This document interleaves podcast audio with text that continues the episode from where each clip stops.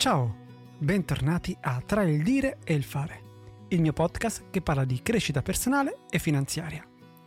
Siamo arrivati alla puntata 48-124 la puntata di oggi è una puntata particolare perché mi dà la possibilità di legare due grandi passioni, quella per la crescita personale, che ovviamente conosci tramite questo podcast, ma anche quella del Giappone, che è un altro mio grande amore eh, che porto avanti ormai da quasi vent'anni e se mi segui dalle prime puntate sai che ho anche scritto un libro per mondadori sul, sul Giappone che si chiama Giapponizzati e lo trovi su, su Amazon.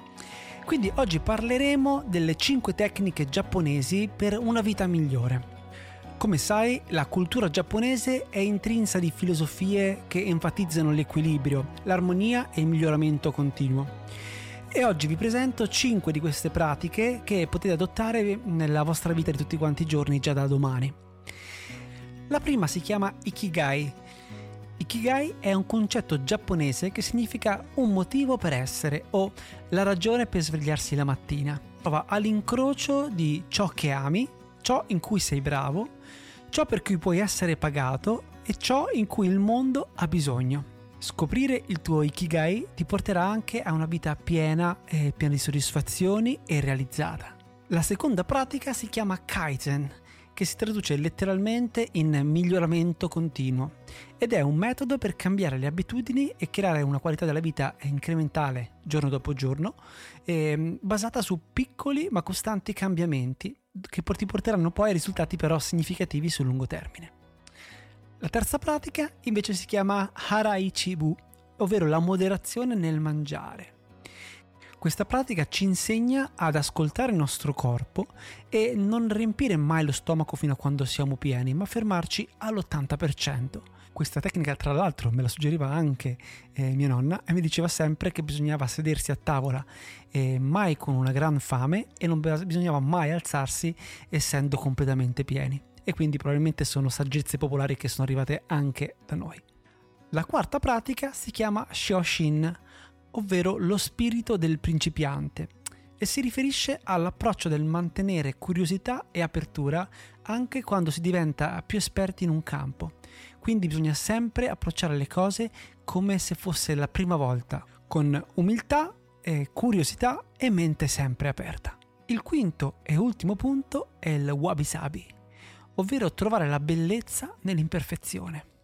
E ehm, questa pratica ti insegna ad accettare la bellezza eh, delle imperfezioni naturali, ma non si tratta solo di estetica, ma mm, un vero e proprio modo di vivere eh, che accetta il passaggio del tempo e, ehm, e la natura effimera dell'esistenza stessa. Wabi Sabi, ad esempio, trova eh, la bellezza nelle, nelle imperfezioni asimmetriche eh, nelle superfici irregolari, nei colori sbiaditi, nelle forme eh, non perfette e nei materiali naturali che mostrano segni del tempo e dell'uso. Eh, nella filosofia in generale questo concetto ci insegna ad abbracciare il passare del tempo e a trovare armonia nell'accettazione che nulla dura, nulla è infinito e nulla è perfetto eh, nel contesto della vita quotidiana il wabi sabi può aiutare le persone a vivere in modo più, più sereno, eh, non eh, essendo legati a un concetto di perfezione assoluta, accettando le nostre differenze e imperfezioni e quelle del mondo che ci circonda.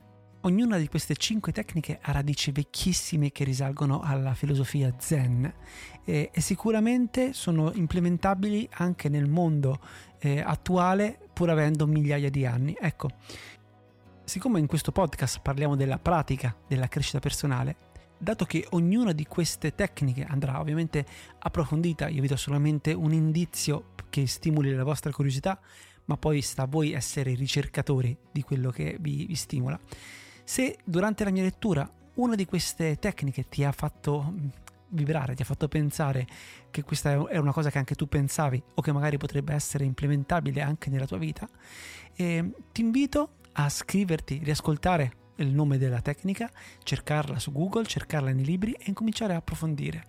Vedrai che si incominceranno a aprire poi delle varie porte che ti porteranno ad altre risposte. Come sempre, la scintilla che dà fuoco al tuo miglioramento è la curiosità.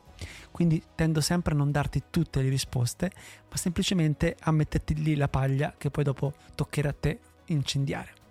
Come sempre ti ringrazio per il tempo che mi dedichi negli ultimi giorni il podcast sta avendo una crescita veramente esponenziale e non ti posso che ringraziare per, per questo perché anche eh, grazie a te che mi stai seguendo, che mi ascolti fino alla fine, che mi, che mi permette di raggiungere sempre più persone. Se non l'hai ancora fatto, ti chiedo di lasciarmi una, un commento, un giudizio sulla piattaforma che stai utilizzando e di seguirmi perché questo ovviamente aiuterà eh, anche l'algoritmo a farmi scoprire sempre a più persone. Se vorrai mi puoi anche scrivere a dire fare podcast chiocciola eh, gmail.com o mi trovi anche su Twitter sempre con lo stesso, eh, stesso nick. Io ti ringrazio ancora, se domani vorrai sono ancora qui con una nuova puntata sulla crescita personale e finanziaria. Intanto ti auguro una bellissima giornata e una buona vita. Ciao!